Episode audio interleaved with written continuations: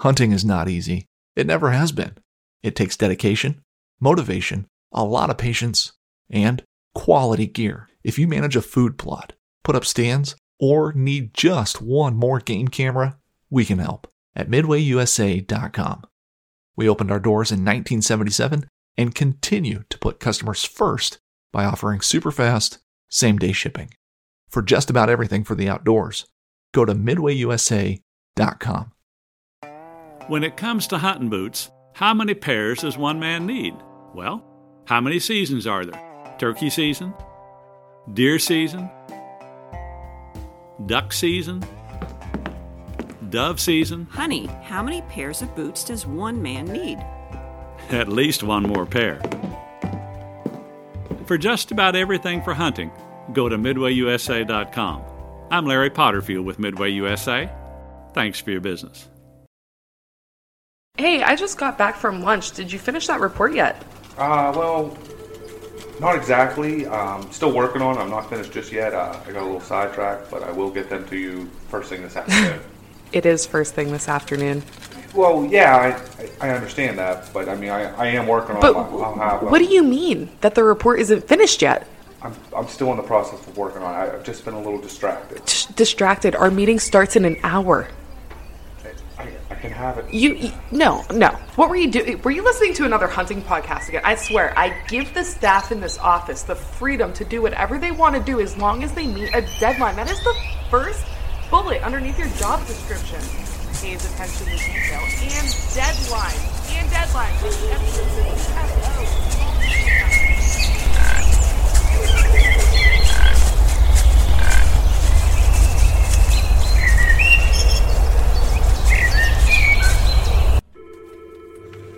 Dude, are you even listening to me right now? Welcome to episode 79 of the Whitetail Distraction Podcast. My name's Austin, and joining me via the interwebs, Charles Hedlund. How you doing, buddy? Doing fantastic. That's man. what I like to hear, buddy. Fan freaking tastic. We're breaking in on some really nice weather. Turkey season's around the corner. Fishing's coming up soon. Huh? Yeah, buddy. Yeah, buddy. I'm very excited about that. Heck yeah. And, and the news is out, boys and girls. We forgot to tell everybody, Yakin for Bass is officially on.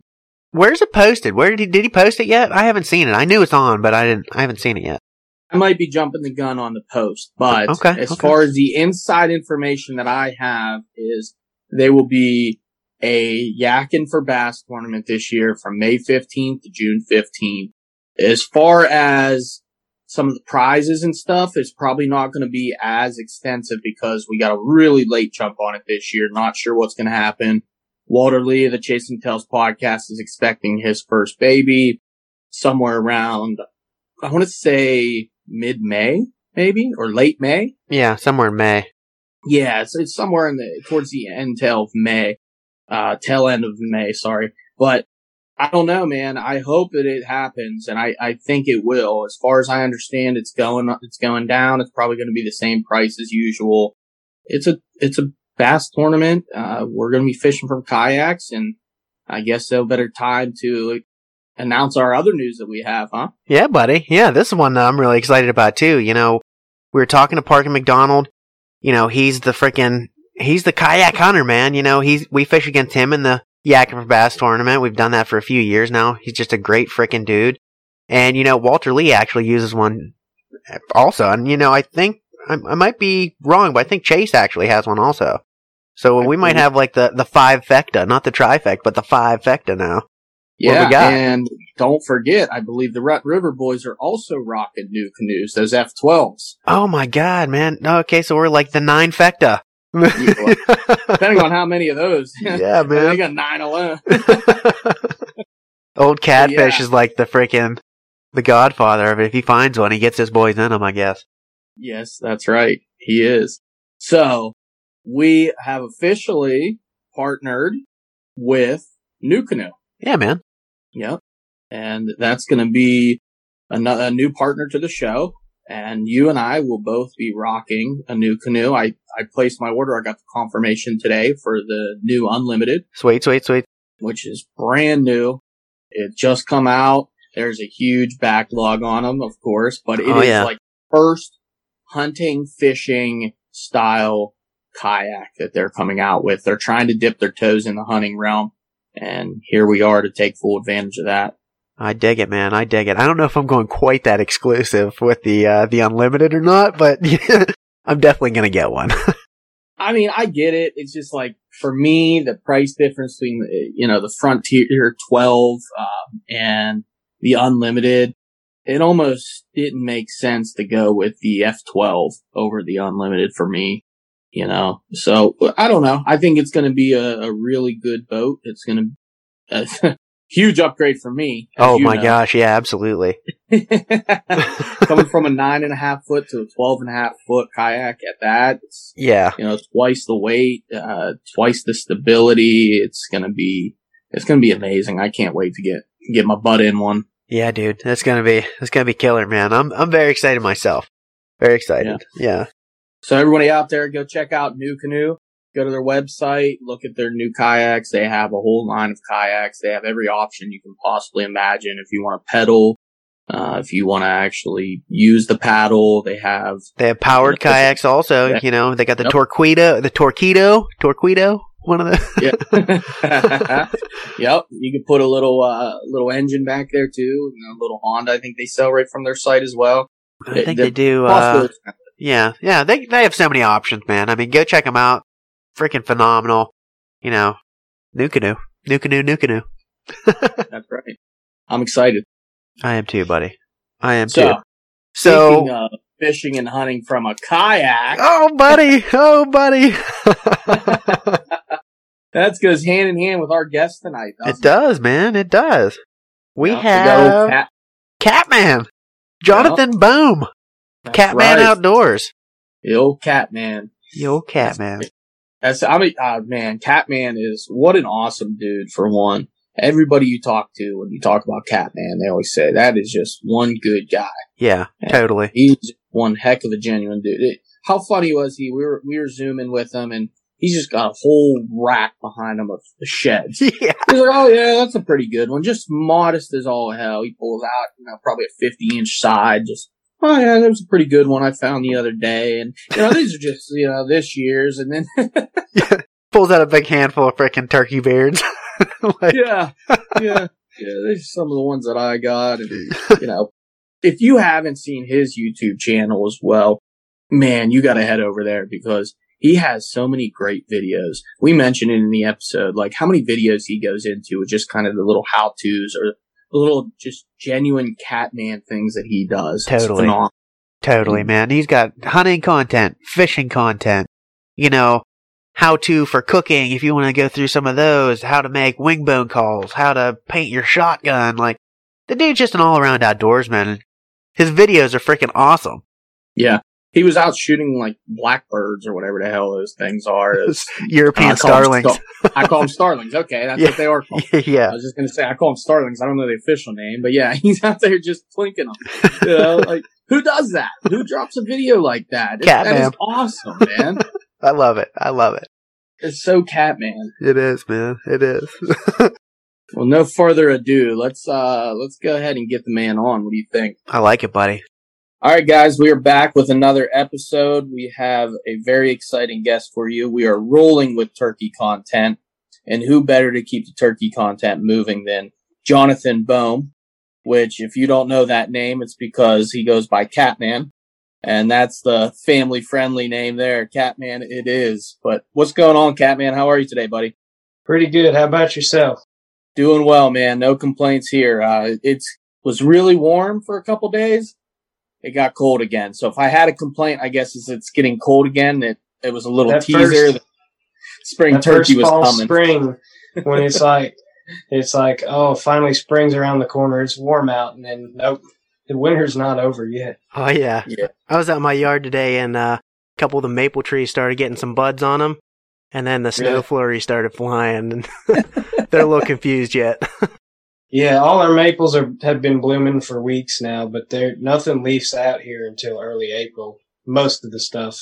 So like it it looks it feels like spring, but it doesn't quite look like spring yet. But it gets me fired up. I've been thinking turkeys nonstop here for the past couple weeks.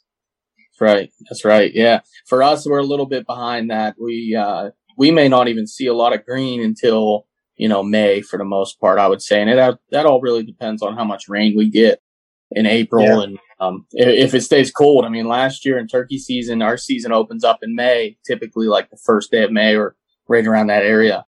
I mean, it was snowing. We, we had at one point, I remember turkey hunting and we got like two inches of snow on the ground in the day. It was insane. And that was not the first day. That was like second week. so middle of May, we got a snowstorm. You just, you never know. That doesn't happen here. We got, um, we had a pretty good snow here a couple weeks ago. I just about shut everything down. I got stuck in my own driveway the first night and then it snowed some more. So it, that was fun, but it got old pretty quick. And then finally it melted it got warm again. It's been in the 50s and 60s this week, so it's been really nice. yeah. But uh, it's it's getting cold the next couple nights. I mean, it's typical. It's you know fluctuates. But uh, I went out the other morning. No, it was yesterday morning. I went out to scout and listen to that video I just posted. I expected to hear some birds on the limb, which I didn't. And as soon as I dropped down in the creek bottom, I got them to sign. So I know they were somewhere around. It could have either been they just weren't gobbling yesterday or, or they were down in a hollow where I literally couldn't hear them. But here in the next week or two before I head down to Alabama, I'm going to try to get out a couple times and listen just to hear him gobble. Really no other reason. I just want to hear him gobble. Yeah. So what, before we jump into that, because you brought up a good topic, I do want to touch on. Um, why don't you go ahead and give a, a little intro of, of who you are and um, maybe introduce uh, your channel, like you just mentioned. You have a video that you just recently posted tonight. If you want to go ahead and uh, do that for us, that'd be that'd be great. So short, short version here, I guess. I grew up in a family of seven. Well, seven now. I guess I'm the firstborn. Nobody in my family hunts. Oh man! And I kind of I got into fishing when I was 11, I think. And so I got real big into fishing then, and it just kind of something sparked in my head where I went down to the creek and was like, I want to catch a fish, and we just kind of went from there. And the same thing happened with hunting late 2009, going into 2010. And that's actually when I started my channel. I, I learned about that's when I found out deer shed their antlers. Actually, I went and found a couple sheds and and I started making a couple videos.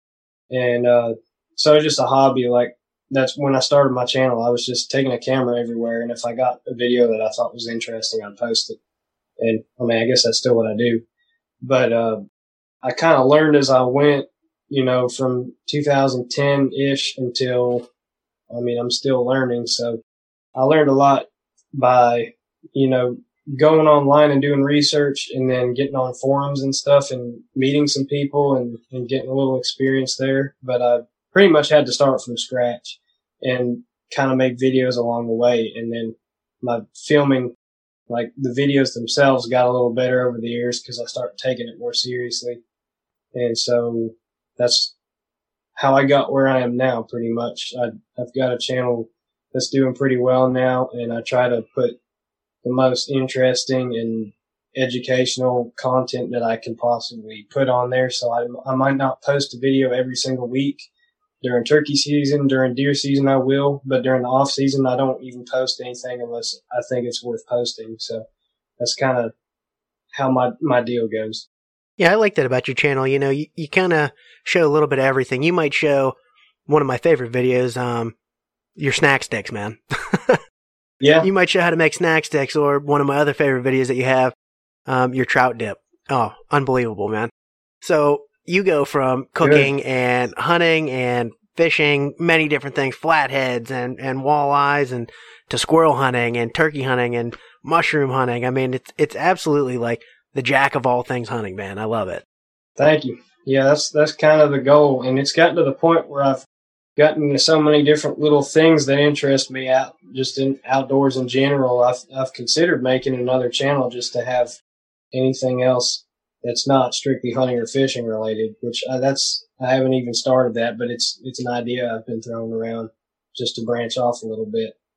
Yeah, I've even seen. I know you're the go-to if you ever want to do like a, a turkey wing bone call or uh, dipping your gun. I've seen you do those kind of episodes, and Um, I think did you dip it or spray paint it? I can't remember. Was it spray, paint? Spray paint. Spray yeah. paint and, and sponge, uh, sea sponge to do Yep. that tree bark pattern. I had that saved for the longest time. I want to do that to my my shotgun. After watching your video, I'm like, man, that just looks too easy. It's it is easy. It's a little bit tedious. The prep work, the prep. I hate painting stuff because of all the prep work and everything. Yeah. But once you get your gun 100% clean and stripped down to bare metal, put that primer on, let it dry 15 minutes, put that base coat on, then you can just grab that sea sponge and go all Bob Ross and just, you know, put a little tree bark here and there and, and make it look however you want. Bob Ross reference. I love it. getting back into turkeys, you mentioned something there about getting out and listening to them gobble, even though it's early. I mean, I would imagine where you're at is the same here. You know, they're still kind of to their their winter roost. Um, they're still in their winter flocks. But I've heard They're you still mention flocked up here. Yeah. they are okay. I, I I would figure so. They'll start How gobbling and strutting. Like I saw some the other day driving by a cow pasture. I saw a whole flock of hens and then a whole flock of jakes and gobblers, and they were all fanned out. So Really? like, Yeah. if you want to go out and listen, they're still flocked up. But if you get into a flock on a good morning, they'll be just gobbling like crazy. Some of the best hmm. gobbling you you'll hear all year. Yeah. I've also heard you mention, you know, before that even though this is their winter range or their winter roost, that there's a good chance you still might find turkey in that area, potentially even a gobbler in that area because it's an area they like come the springtime. Yeah, that's what I've seen just from my personal experience. Yeah. I, which is definitely something that intrigues me because I've seen them and all over my camera recently. Like as soon as the ice and snow thawed, I've had like the same two toms passing by my uh, cell camera every single day since. It's just like, okay, now I, I kind of have that spot in my mind, you know? Yeah, I've also, um, I guess the other thing too, when I was rifle hunting, I found a, a new roost spot where I've always assumed they would roost. And I hunted in the spring, didn't have any luck, but I was coming through in rifle season in the dead of winter. And sure enough, there was like five or six of them roosted. It's like a big bowl basically off the hillside that falls way down in. And then there's some local houses down at the bottom in like a Mhm. fieldy, grassy area. And I've always figured they would roost off that bowl. It would just pitch off the high point into those trees as they go down the hill. And they were there in the winter, but I mean, I don't know. Is that something you would think then would be worthy just because it, it's something that looks right? It feels right as a, a roosting spot. Is that something I should put some time into in the spring and kind of maybe go to the bottom of that hill and listen for them? yeah. Go wherever you can get in and out and just listen for them. Yeah. you know, on a good on a good morning. They don't gobble good every single morning, but if you want to, if you think it's worth checking out, at least listen for them on the roost. See if there's may only be one or two birds in there, but you know all you need is one hot gobbler. A lot of times uh, on the ridge country I hunt with all the little points and stuff, you have satellite birds, and they'll just have this little point or ridge to themselves, and they just kind of hang around there all day because they've had their tail whooped and they're you know they've got their little area where they're safe where they're not going to get beat up by a dominant bird but they can still stand up on high ground or down even down in the bottom say and they can try to gobble up ahead so uh, you'll find i mean even if the bulk of the birds aren't in there you may have a satellite gobbler in there it's one of those things you just kind of got to go in during season and see if there's something there That's definitely interesting. Um, and I, I guess related to the same property as well. Do you find turkey roosting spots kind of like buck bedding spots? Do you think uh, a good roosting area that, so for example, I, I chased the same bird that roosted off the exact same ridge on the exact same point every single day or every single evening. He roosted the same spot last year.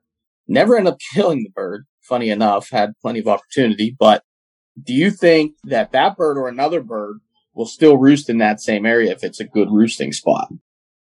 A lot of times, yeah, if there's something that keeps them coming back, there's something they like about it. And um, I think even if you kill that bird out, there's a chance another gobbler's going to come in and take its place.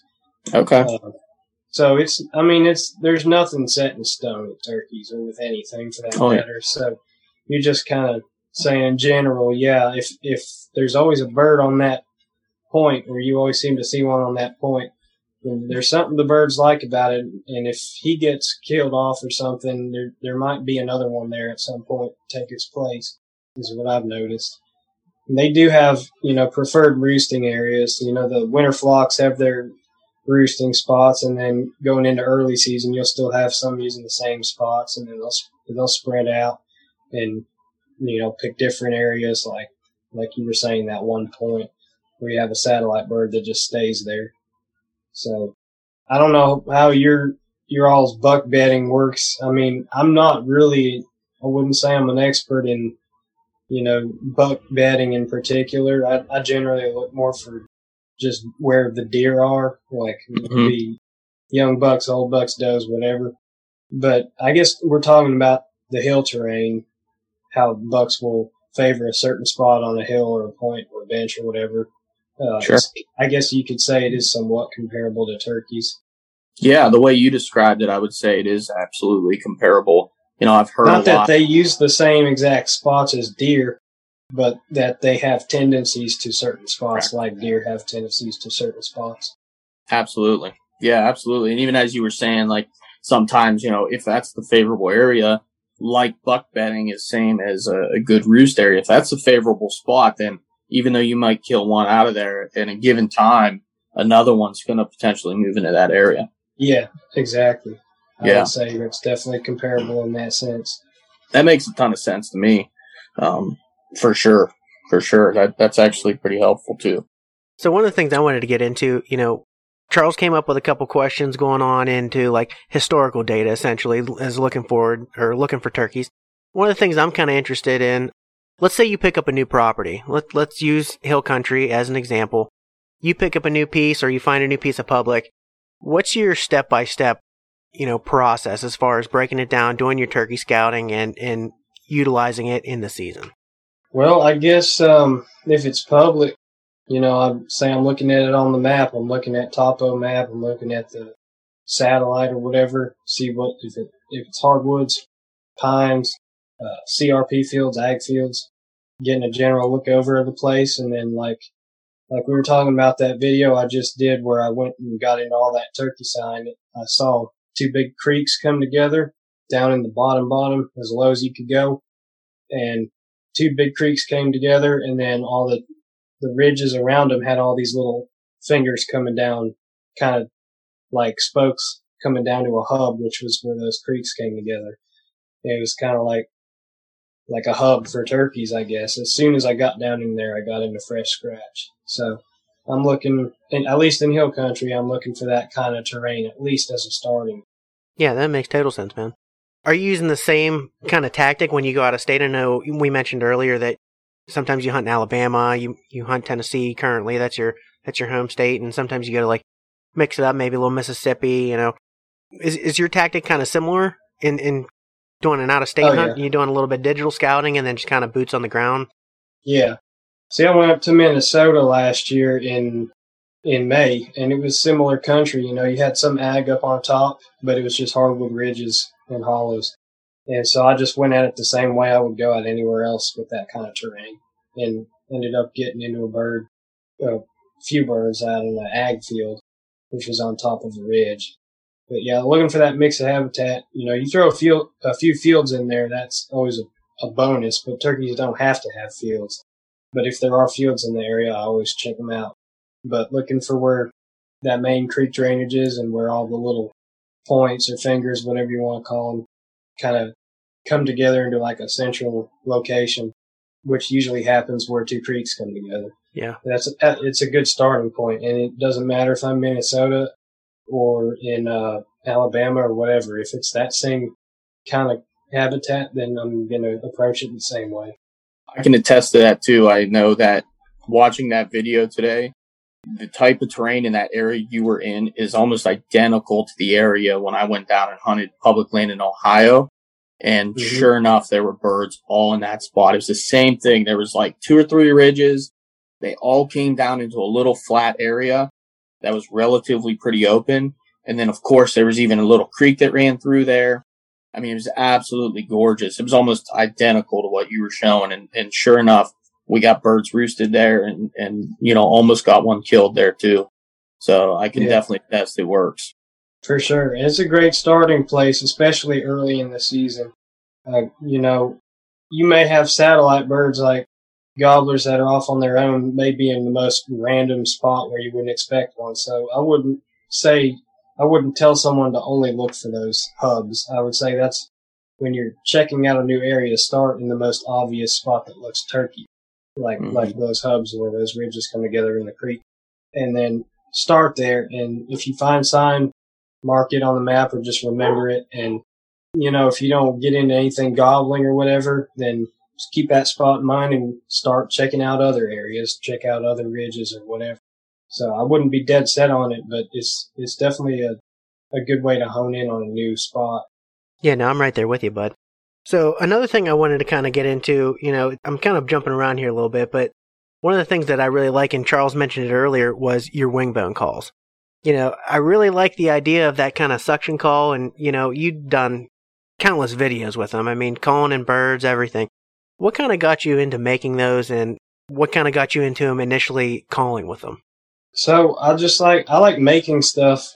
I've always have, even if it turns out being useless. I like to build my own, you know, rather than go out and buy it if it's makes sense to do that. So I guess I had heard about it online, some Native American call made from turkey wings, and I thought it sounded cool. So I was like, well, I like making stuff, so I'm going to give this a shot, see if I can make it work.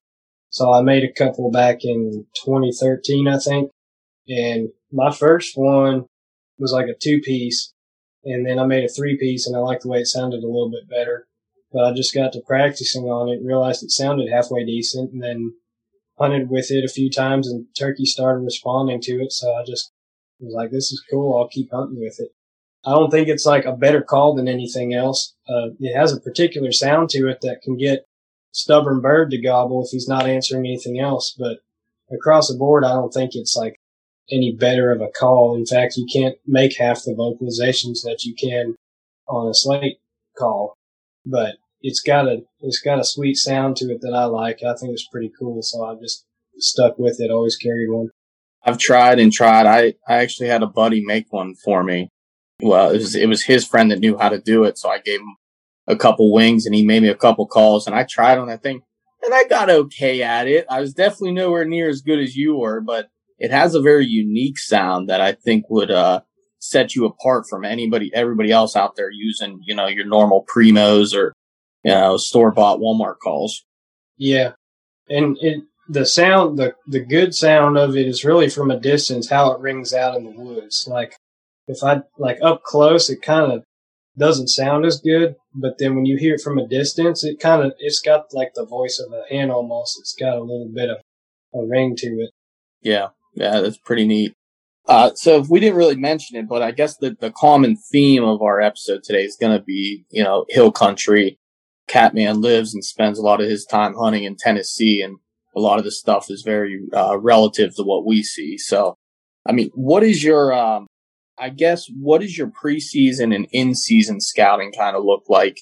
Because I, I know, I don't know if we've actually mentioned the two videos that you've recently dropped, like your scouting hill country video, your how to find turkeys in hill country videos. Um, if you guys want to set, go over to Catman Outdoors and check those two out. But what does that change or how does that change when you're in season? Do you do a lot of in season scouting or is it more hunting and then you scout as you hunt? No, I scout as I hunt. I'm not gonna. I mean, if I'm if it's season, if season's open and I've and I'm not at work or doing some other obligation, I'm hunting. I've got a shotgun with me and a call, so I may scout as I hunt if it's an unfamiliar area. But uh, before season, I do. Uh, I mainly scout like what I have been doing, learning some new ground, just scouting to get familiar with an area and decide if it's worth going to during season. And then as we get closer to season, I'll go out just to listen, just because I like to hear them. Sure. Um, but then going into season, I'll do a little bit of hunting the familiar spots where I know where the birds like to hang out anyways. And then I'll do a little bit of hunting new spots, uh, some of which I scouted earlier. So I don't think scouting's absolutely necessary, but it sure helps. Yeah. Yeah, it helps that they make a, a really loud noise and kind of tell you where they're at too sometimes. Yeah, yeah, that's the thing is I've killed a bunch of birds that I, you know, walked into a spot for the first time and struck one up. So Yeah. uh, you really don't. I mean, if you have a map, I guess that's kind of you could say that's kind of scouting, like looking at the ridges on a map.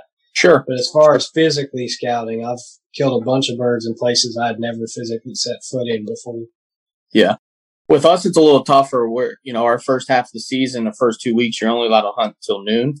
And then, you know, you got to get the heck out of the woods pretty much. So if, I mean, I guess we have more opportunity to do some afternoon scouting, which I find myself, you know, driving around a lot, just kind of checking fields or, and doing that kind of scouting in the afternoons. And then we're not allowed to hunt on Sundays. So sometimes every once in a while, if I want to find a new place, I might head out on a Sunday and, and give it a little walk. But I would agree Yeah. with you. I mean, it's best to kind of get out there, listen, pay attention and, and goes as it goes. See, you all got a whole different scenario there. You can't hunt Sundays or past noon, so you have time during season to scout when you can't hunt. Right. If I'm if I'm hunting my home state and I've got all day to hunt all season, I'm not going to waste time not hunting. You know, Sure. but you know, I, I've hunted a spot in Alabama before that closed at 1 p.m. every day. hmm And so I left my gun in the truck and started, like you said, driving around scouting. Ended up getting into some wild hogs not too far from the truck, ran back to the truck, left all my turkey calls so, you know, it didn't look like I was turkey hunting, grabbed my shotgun and snuck up on these pigs and they winded me right before I got a shot. oh But, man. It was, that's the only time I could really say I've gone out and scouted during the season because I couldn't hunt because it closed at one. Yeah. Yeah. That cutoff can be really tough, man. I can't, I can't tell you how many times we've been out and, you know, you don't strike a bird until 1150 or something like that. And you got 10 minutes to get it done and it just does not end up happening. Then you got to leave a goblin bird and it's, it's a heartbreaker, man. Yeah, that's that'd be frustrating. I've one of my best birds I've ever killed. I I stuck with him for three hours because he was hand up, and I killed him. I think it was about twelve thirty or so. So ma- imagine sitting with a bird for two and a half hours, big old dominant bird, and then half an hour before he would have showed up, you'd already been out of the woods. Yep. Yep. Oh, I'm sure that happens to us all the time. I mean, our, our magical hour, it seems is like, uh, 11 to noon and I've had to leave Oh yeah, you know, one time I remember probably one of my better hunts where I didn't kill a bird. There was four different birds gobbling and they were all coming in from different directions and it was like 1150. And sure enough, noon hit, we had to leave the woods on four gobbling birds. You know, it was heartbreaking, man. We did end up going back the next week and killing one though. So I, I, I feel like we got a little bit of revenge. Yeah. That no, there's no doubt that law saves a lot of birds. Which, if the numbers are down, it's not a bad thing. But dang, that's Yeah. frustrating. they should they should bump it back to two o'clock. Yeah. Usually that that two to four is usually not a whole lot going on. It's because there's a, still a lot of birds like lonely midday birds that go from twelve to one, sometimes up to two o'clock. That's Yeah. that's frustrating. Yeah. Yeah. I mean, even like West Virginia near us is one o'clock. I would take one o'clock even.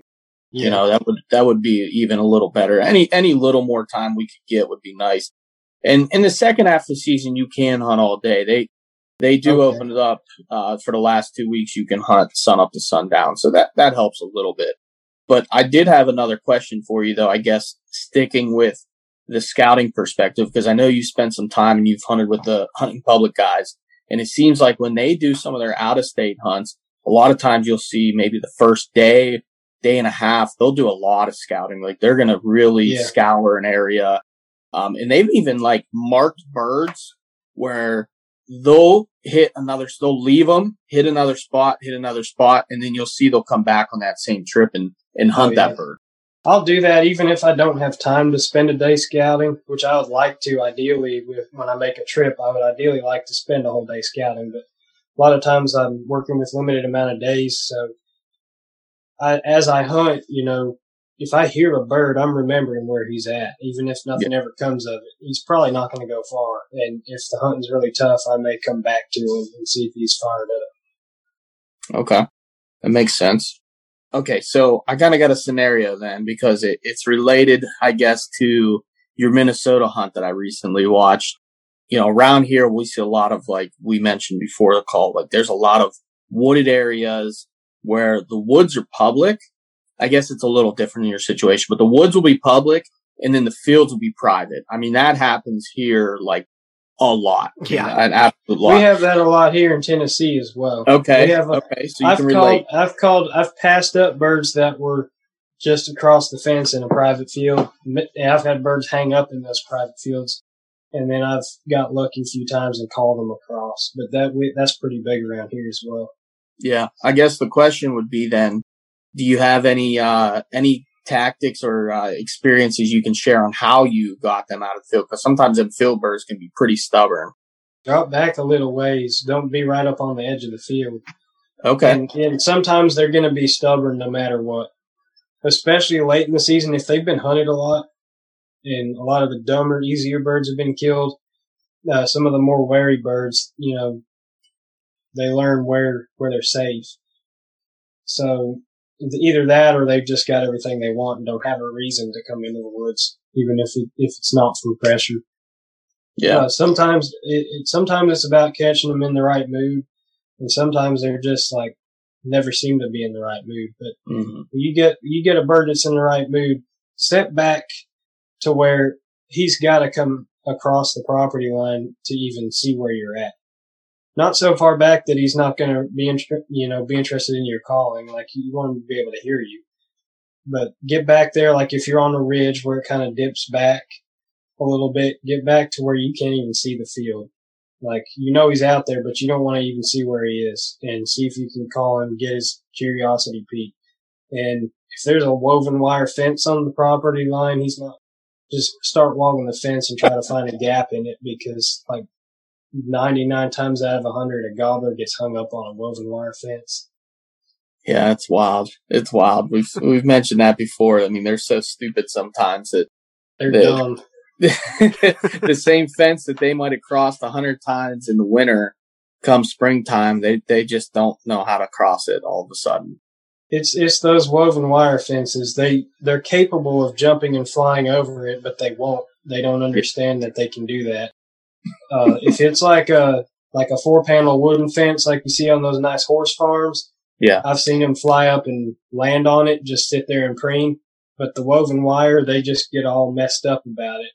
Barbed wire, like stranded barbed wire, they'll go between the strands. You know, they'll duck under and go through. But those square woven wire fences, they they just don't know what to make of them, and they don't realize that they can just fly over it in two seconds. Yeah. Just pace back and forth until they get bored and leave. Yeah. So without a fence, say you got one, it's just really stubborn, really hanging up. Do you like to kind of wait them out, maybe give them the silent treatment, or if you've waited long enough, do you move on, mark the bird, and try to come back another day and catch them in the right mood? I'll give them some time at least. You know, I'll Yeah. I'll go quiet for a while, and if nothing happens after a while, I may fire up, try to get him fired up. But uh, you know, I'm not going to spend more than one day on a bird like that. I'm going to go somewhere else. If he's that stubborn, and say he's out in a cow pasture, something something about cow pastures, they're real particular too. They've got everything they need right there. Yep. They got a lot of times the farmers feed the cows too but um, they got everything they could want in the in a cow pasture. And if if I'm spending two three hours with a bird and he's not showing the, slightest bit of interest, what really gets me is when you see a gobbler, or sometimes more than one, that don't have any hands, and they're just pecking around the field. You know, they've got to be in the mood at some point, but it's like they'll, uh, even if they do fire up, sometimes in some circumstances they won't they just won't commit. They stay out in the field. Seen that a million times. It seems like when you get, even sometimes there'll be two of them, two gobblers out there all by themselves, middle of the field, feeding across. You're thinking, this is going to be the moment. You go out, run in, set up on them, start calling. They don't even look your way sometimes. I mean, they just keep going. sometimes they'll gobble at you, and sometimes they won't even look. You might Yeah. get a courtesy gobble. But they got to be in. I mean, like you said, is it worth going back? If that's the only birds you've got to hunt, then yeah, it's worth going back because they might change the mood at some point. sure. But uh, if I know other places that I could probably get on a bird, I'm not going to waste time with a bird like that. Okay, makes sense.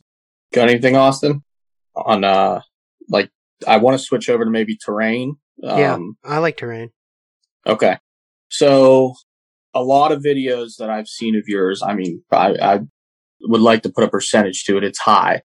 A lot of the birds you kill, a lot of the places you hunt, obviously with the hills, a lot of times you're just seeing like a head of the Mhm. bird and you're blasting it, right? So how are you using the terrain to your advantage in a lot of these scenarios? Just like that, to where I see his head, he can see me. I want him to get close enough to where I can usually hear him coming, you know, walking in the leaves. But even if not, I want to set up just over the rise or just around the corner from something. Even if it's a thicket, even if if it's like thicker undergrowth in one spot to put between me and the bird. I want him coming in close before he can even get his eyeballs on wherever I'm sitting. Not that he's gonna necessarily see me. If I'm well hidden, he might not see me, but he's not gonna see a head. And a lot of times they get nervous and kind of tuck their wings and go the other way. So I'm setting up something between me and the bird. And a lot of times in hill country, it's it's the rise of a ridge top. Yeah. Do you also pay attention and pick those areas to call from because they're natural spots where hens will naturally call from? Is that why you're using those areas as well? Do you think that's effective? No, I mean if if I'm setting up like that, I've already got a bird gobbling, so I mean, Okay. it doesn't matter where a hen's calling from because he's already interested in me. Like say I, last year I was on top of a ridge and struck a bird way across the hollow on another ridge on another property, so I couldn't move closer to him. So my only option was to drop back off the ridge where he couldn't see until he was on top of the ridge in shotgun range, and so that's the only reason I set up there is because he was already answering me, and I needed to put something between me and him where he would come into shotgun range, and he did. He got I, he was 20 yards tops when I shot him. There is Uh, one risk I would say uh, if you're not allowed to shoot jakes in your state, or if you don't want to shoot a jake, it can be risky shooting a head. I mean, obviously, if he's gobbling and a big red and white head pops up, it's not a hen, but you still want to be careful uh, Yeah. if you don't want to shoot a jake or if you can't. I actually shot a jake last year because he had a big deep gobble like a like a longbeard, and it was just two jakes. They just had a had a little bit better gobble to them, which I mean I'm not sorry for it, but that's something you need to keep in mind if you're picky about what you shoot. Yeah, that was Yeah, actually going to be uh, that was going to be my next question because I heard you actually tell that story um, today. I was listening to the episode with Chasing Tails Walter Lee, and you told that Yeah. story about shooting that Jake. You thought maybe that it was the gobbler when you saw the other Jake fly off, and uh, you know Mhm. we're we're fortunate enough we're in a state where our regulations in the spring are a bearded bird. So we can shoot here. jakes and, you know, we can shoot a bearded hen if that really fits your fancy, you know, either Yeah, way. the same. But yeah, Yeah, I want to know because uh, I guess your opinions maybe changed on that over the years as well. I mean, where you stand on shooting jakes. I mean, it depends on. I, I think I'm not against it, but if the population was hurting, or if there was too many people hunting, I would not be against it being illegal either. But if if it would save a few birds on some of the areas that don't have many birds or get hunted way too much, I wouldn't be against them outlawing jakes. But I'm kind of neutral on it, really. I don't.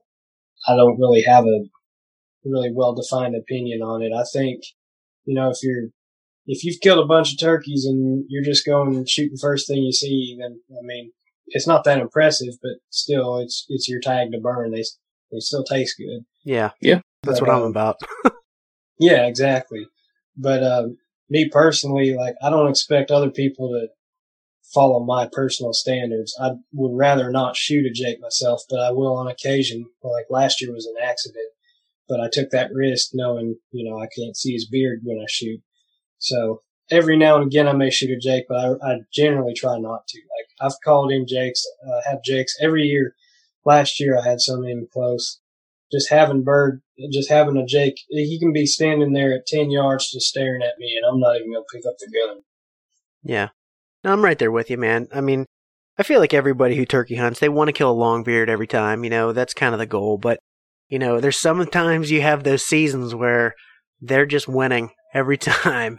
And, you know, Yeah. I'm just too I much of a fan of nuggets, man. Was it 2017 maybe? A few years ago, I had one of those seasons. We got a six week long season and it was dead middle, like after the third week, start of the fourth week, dead middle of the season. I still hadn't killed one.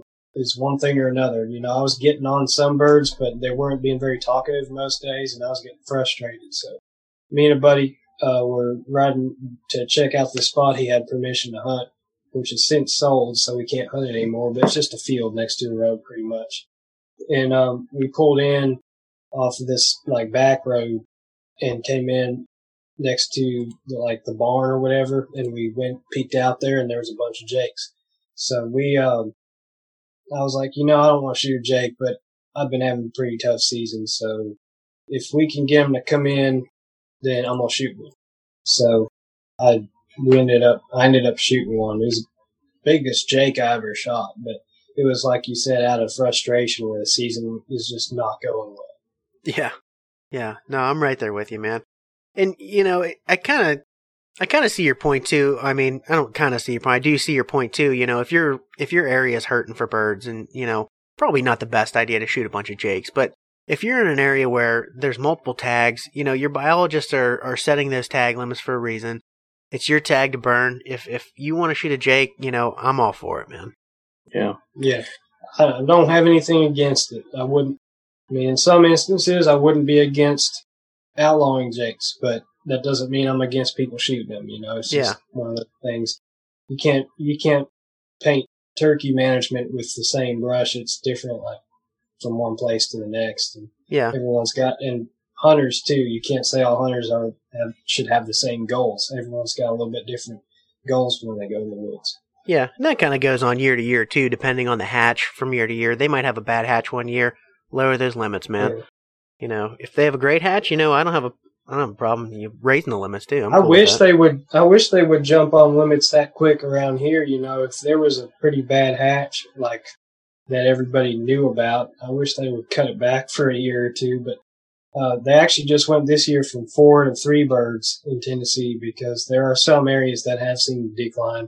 In some areas, a lot of a lot of areas are doing fine, but they've seen enough decline and people are, were talking about it enough that they've cut from four back to three, which I guess is a step in the right direction. I don't think it'll do a whole, a whole lot for the big picture, but they're doing something about it. So Yeah, I guess that's a plus.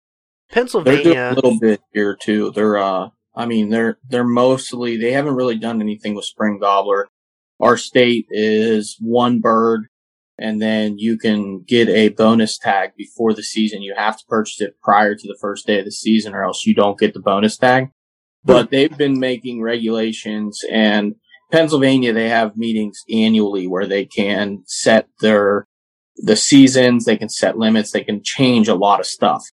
They Uh, do I- that here too annually. Okay. They'll have the annual meeting. They're just a little bit slow to respond to turkey, you know, turkey data and Yeah. bag limits. They're a little bit slow to do anything on that. But, but yeah, they we have the same thing. The annual Yeah. meetings. The one thing they've been really cutting back here on is our fall turkey season. They've actually taken away the uh, three day shotgun season, and that's right around Thanksgiving in our specific area. They've taken uh, they've actually taken away in a few different WMAs that uh, are local to us. So, and that I mean, I guess because in the fall you can shoot either sex as well. Yeah, Uh, so they you know. they've done something similar here. They when I started hunting fall season, fall season's still the same. It's the last two weeks in October, so it's a two week shotgun season, and you can kill uh, with a bow during deer archery season as well. Um, but the fall shotgun season's two, last two weeks in October, as long as I've been hunting, and it goes bag limits go by county. So some counties have always been closed as long as I know, but the counties with good bird numbers used to have a limit of one, two, or three, or up to six. I think it was like one three and six or one, two, three, six, depending on the county. So like some of the areas I hunted that had a lot of birds, the fall limit was six birds either sex. So you could kill six hens, six jakes, jake Wow. poults, six toms, whatever. Oh man. And then you could go, you could go to the next county and kill six more if you wanted to. Jeez. So the Holy thing crap. is that they got away with that for a while because not a lot of people fall turkey hunt here. So if there was a hurting being put on the population, it was something locally where one or two guys maybe went a little too hard on the birds. But uh, across the board, it, it was it's just never been popular to fall turkey hunt. So when they started seeing the decline in the past few years and seeing more people talk about it, they went from up to six birds back to only one bird per county in the counties that are open. So there's one bird either sex. And then what was this now? Just a, I want to say a couple years ago, maybe they, they changed it to one bearded bird per county that's open during the fall season. So I can still kill multiple birds in the fall, but one per county. He's got to have a beard now. Okay. Okay. Yeah, they've they've definitely made some moves. I think they've even taken away the regulation that um, you know you could hunt in the fall months with a rifle, and I think they've pulled back on that as well in some areas, if not all. I'm trying to think if they maybe were trying to do that for this year, where they were eliminating rifle hunting for turkey altogether, which I thought was insane that anybody even tried to do that. But it's yeah, funny. we that- don't have that down here. Yeah, Somebody, yeah, too yeah. many people get shot around here. Could you imagine? Right. I mean, I, I never knew like fall turkey in Pennsylvania was a huge thing. I've, I've recently Is found really? out friends. Yeah. It's, it's like a giant, giant until they try to start taking that season away and limiting it. Uh, that's when all the voices were starting to be spoken on it. And I didn't grow up that way. So I was completely ignorant to it. But a good friend of mine runs an actual turkey dog in the fall. And, uh, he does really well with the dog and I, it really enjoys it. And he was pretty upset about it as well. Yeah. So See, I think I think fall turkey hunting wasn't popular enough down here, which there's always a few people who do it, but I think it had minimal impact. If you looked at the harvest numbers compared to spring, it just really wasn't that much yeah, killed in the fall. But I mean, when you do see a decline in a lot of areas, you want to do something to cut back on limits. So I get fall limits because you could kill hens in the past. I guess that was the first place to go is cut back on killing the hens. Yep. But I mean, I don't know what the future holds. Uh, I think if they want to make a difference on harvest on not killing too many toms, they're going to have to cut it down below three. But I miss killing my four birds, so I'm not, you know, kind of a tough place where you want to kill multiple birds, but sometimes if the if the numbers get low enough, you you might have to do what you got to do. yeah, But I've I've seen enough places with good turkey numbers. I don't. I mean, I think they would almost have to manage it by units like they do for deer. Yeah. sure. It I- makes sense too.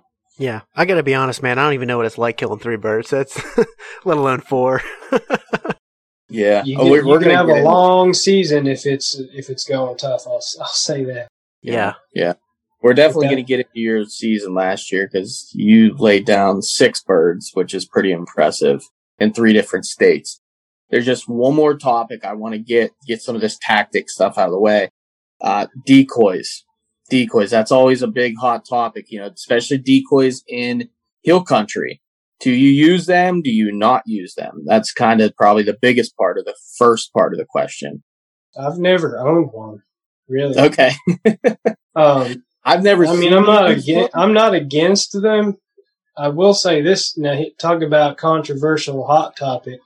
I I'm not saying I'm for this, but I say if you've got bird numbers, bird populations that's struggling, and you want to cut back on the harvest without cutting back on the bag limit, get rid of decoys and fanning, which some states already don't allow fanning, but get We rid don't. of decoys.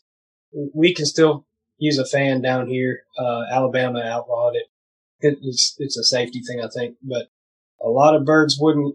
A lot of birds would live to see another day and see another season if there were no decoys hitting the woods. So I'm not saying I'm against it, but I'm saying if you want to cut back on the harvest without cutting back on the limits, then everyone could still kill the same limit, but less birds would be killed because a lot of people rely on decoys.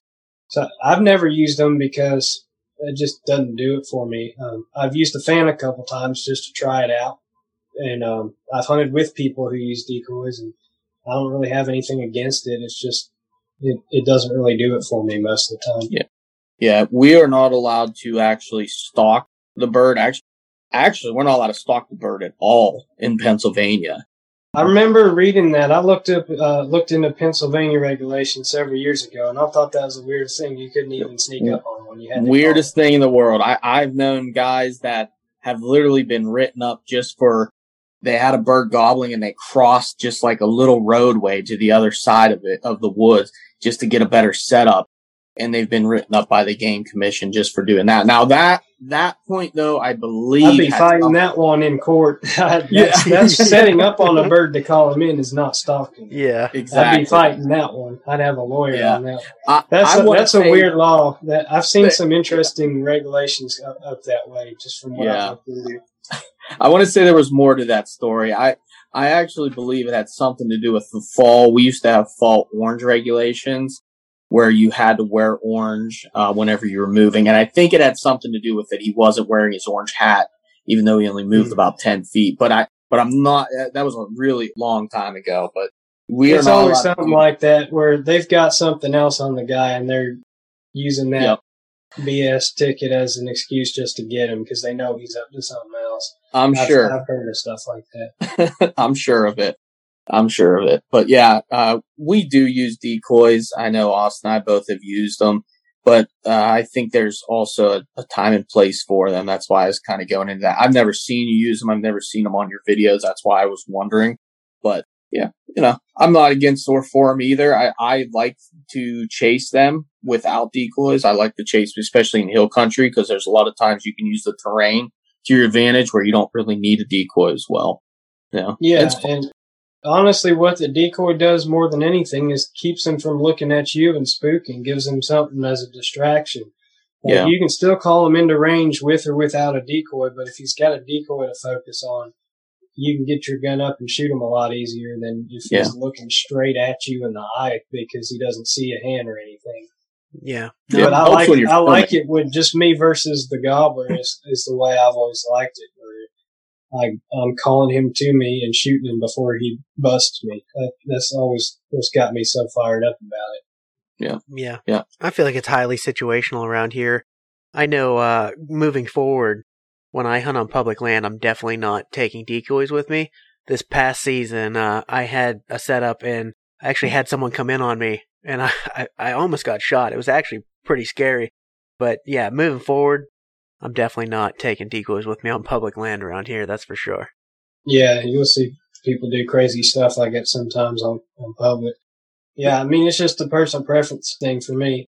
I just don't really care to, not, not just the way, because of the way I hunt, but I don't want to carry a decoy with me. I pack, I don't, I've never even worn a vest in the woods. I try to pack light. I carry my shotgun over my shoulder and my camera and tripod in one hand and have, you know, I got cargo pockets and stuff for my calls and, and snacks and stuff.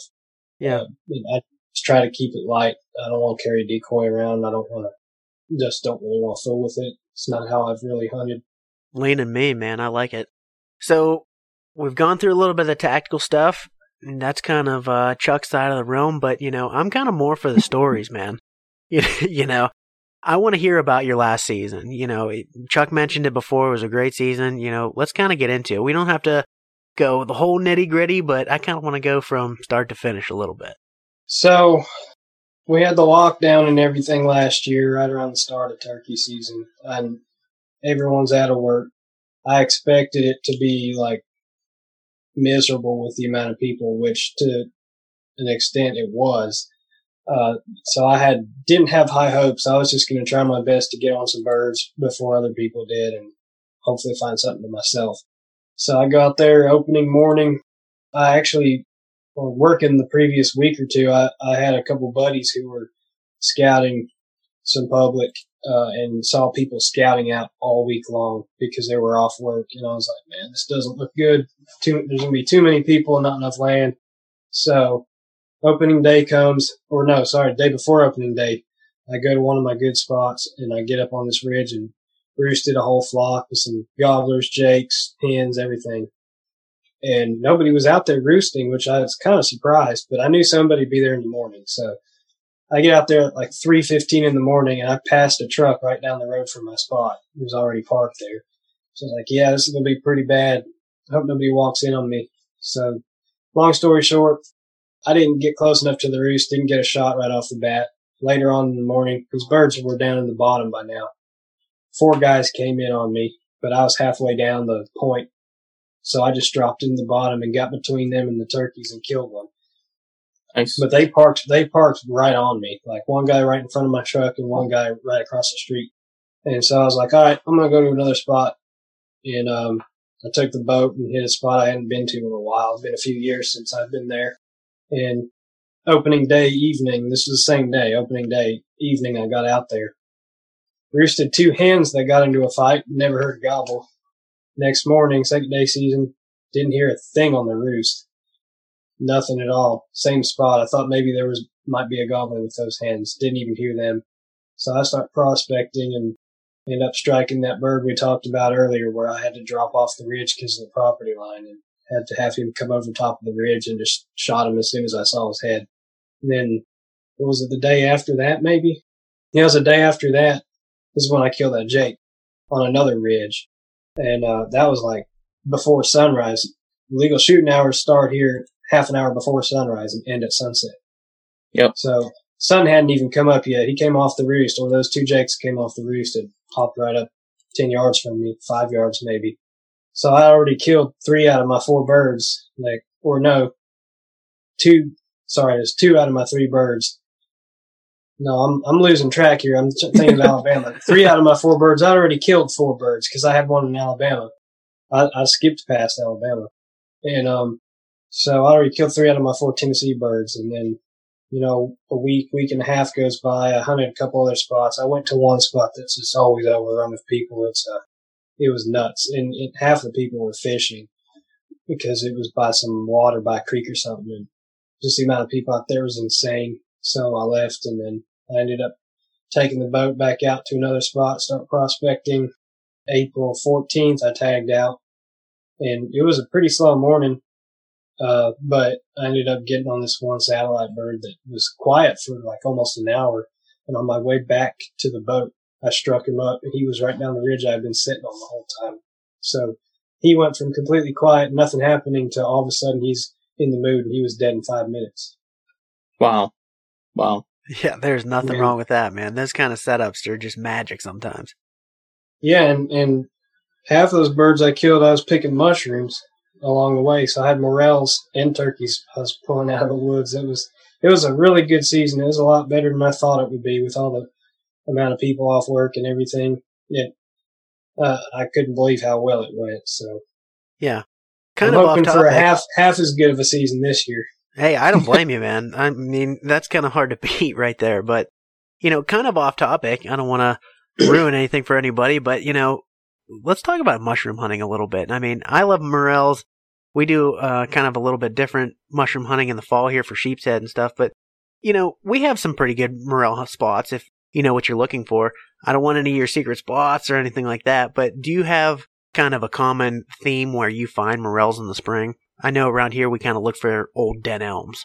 The only common theme I've seen is some of the bigger patches, and not bigger mushrooms, but bigger numbers of mushrooms I've seen were in groves of tulip poplar. And I don't know if that's coincidence or if it's because the leaf litter's more matted down and you can see them better. I've always heard, you know, dead elms or we, we got emerald ash borer now. All the ash trees are dying. Yep, and here. someone told me someone told me that that was a really good place to find mushrooms. So last year I checked a bunch of dying ash trees and didn't didn't find a one. But then sometimes I do find them in those textbook spots. Uh, one of my best patches of, of big mushrooms, like biggest I've ever picked, is in a Chinese privet hedgerow on the edge of a field.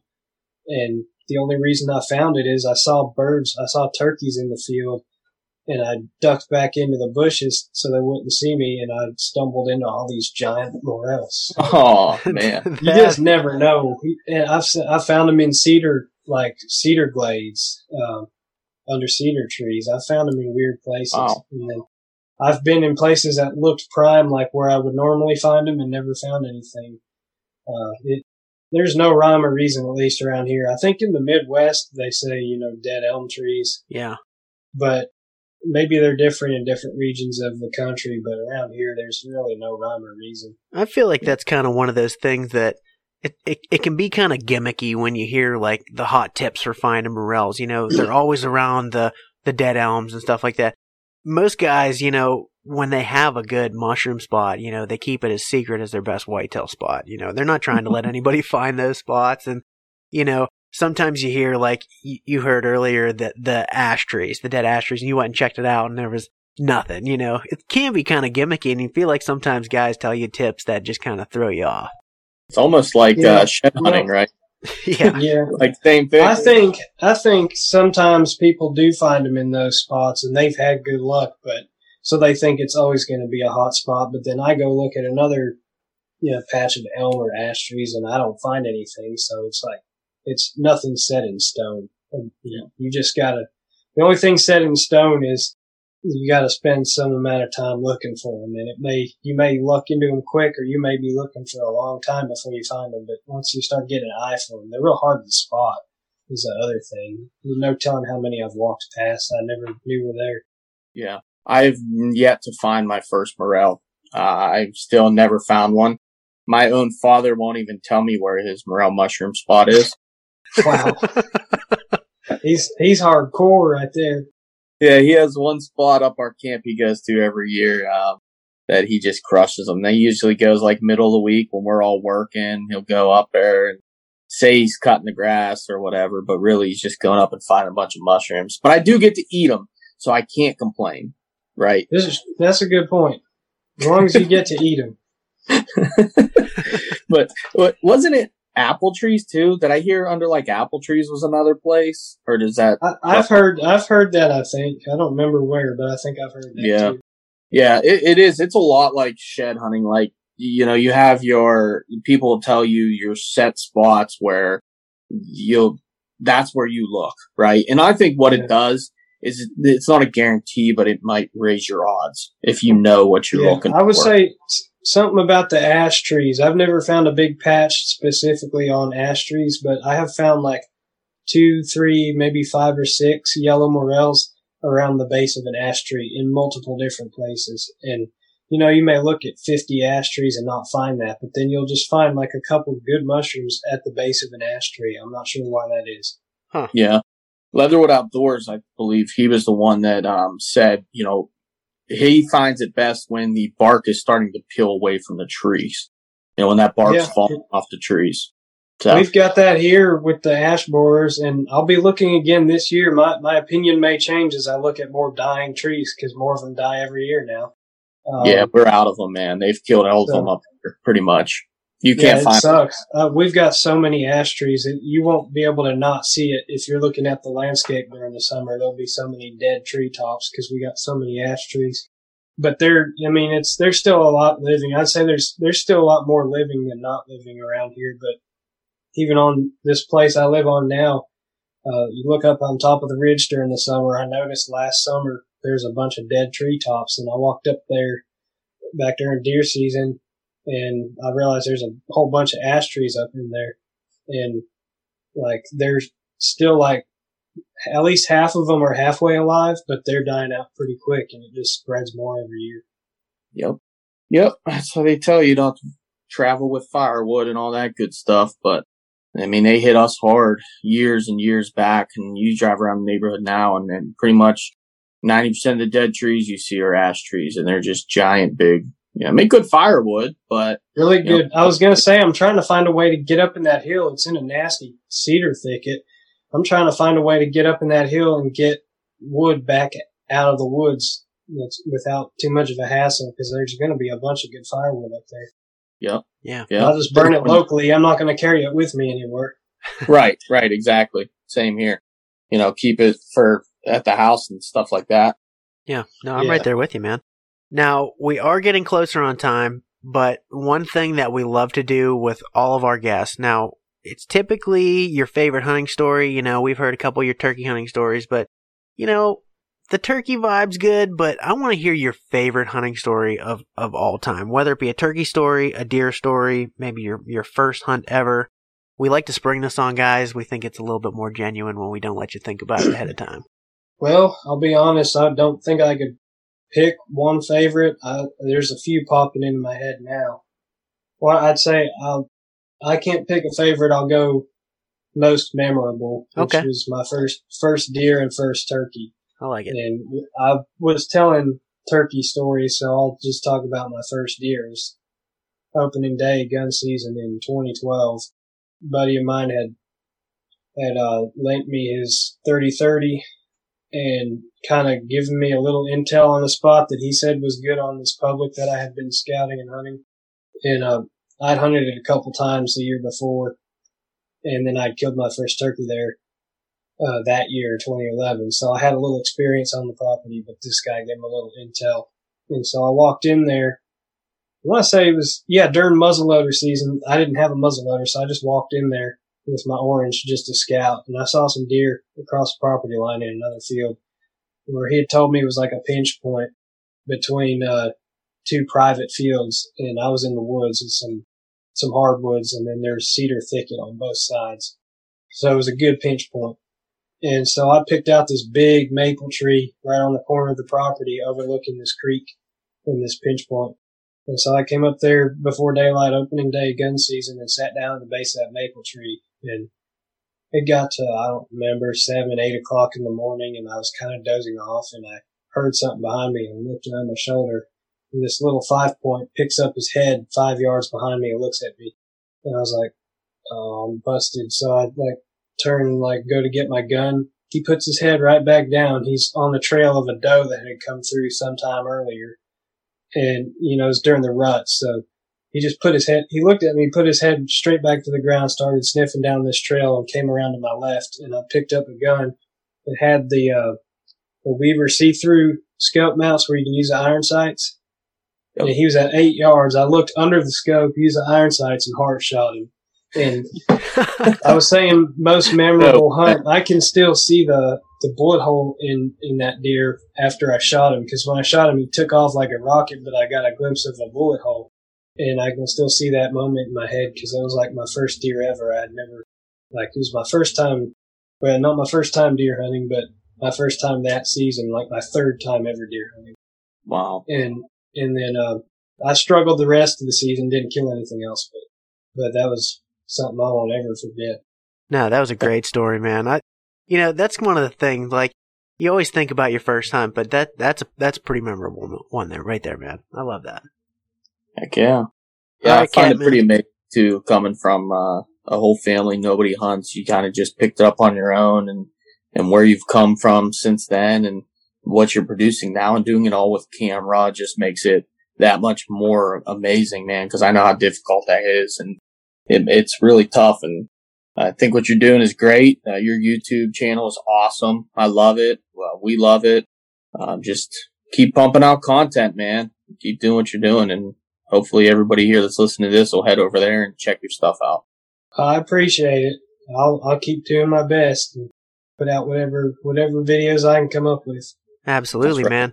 Here's your chance. Tell them where they can find everything, all your content, your YouTube, your Instagram, Facebook, whatever you got, man. So YouTube channel's Catman Outdoors. So is Facebook. Instagram is at Catman529. Where's it? 529 Outdoors. I don't even remember. I think it's at Catman529. Catman five two nine. yeah, you'll find it if you type that in. I got a TikTok recently, so I'm on there as well. Oh, I'm gonna I'm gonna Um, friend you right now. Okay, cool. Um, then I got my website, catmanoutdoors.com. That's where I sell stuff like my hats and, uh, t-shirts and decals and stuff. And then I've also got, uh, I'm working, I don't have a whole lot going on on the website. I've got a little blog where I make a post with an update every now and again. But, uh, the main, the main project I worked on my site last year was my oak tree identification guide. So if you're into figuring out all the different oaks and what kind of acorns deer like, then that may be of use. So that's also a work in progress. I'm, I'll be adding on to it this coming year. But uh, that's pretty much everywhere you can find me. Beautiful, man. Well, we Awesome. really appreciate you coming on and, and telling stories and sharing tactics and everything like that, man. We we really appreciate you taking time. I appreciate you having me on. Yep. Thanks, Catman. Appreciate it, man. Have a good one.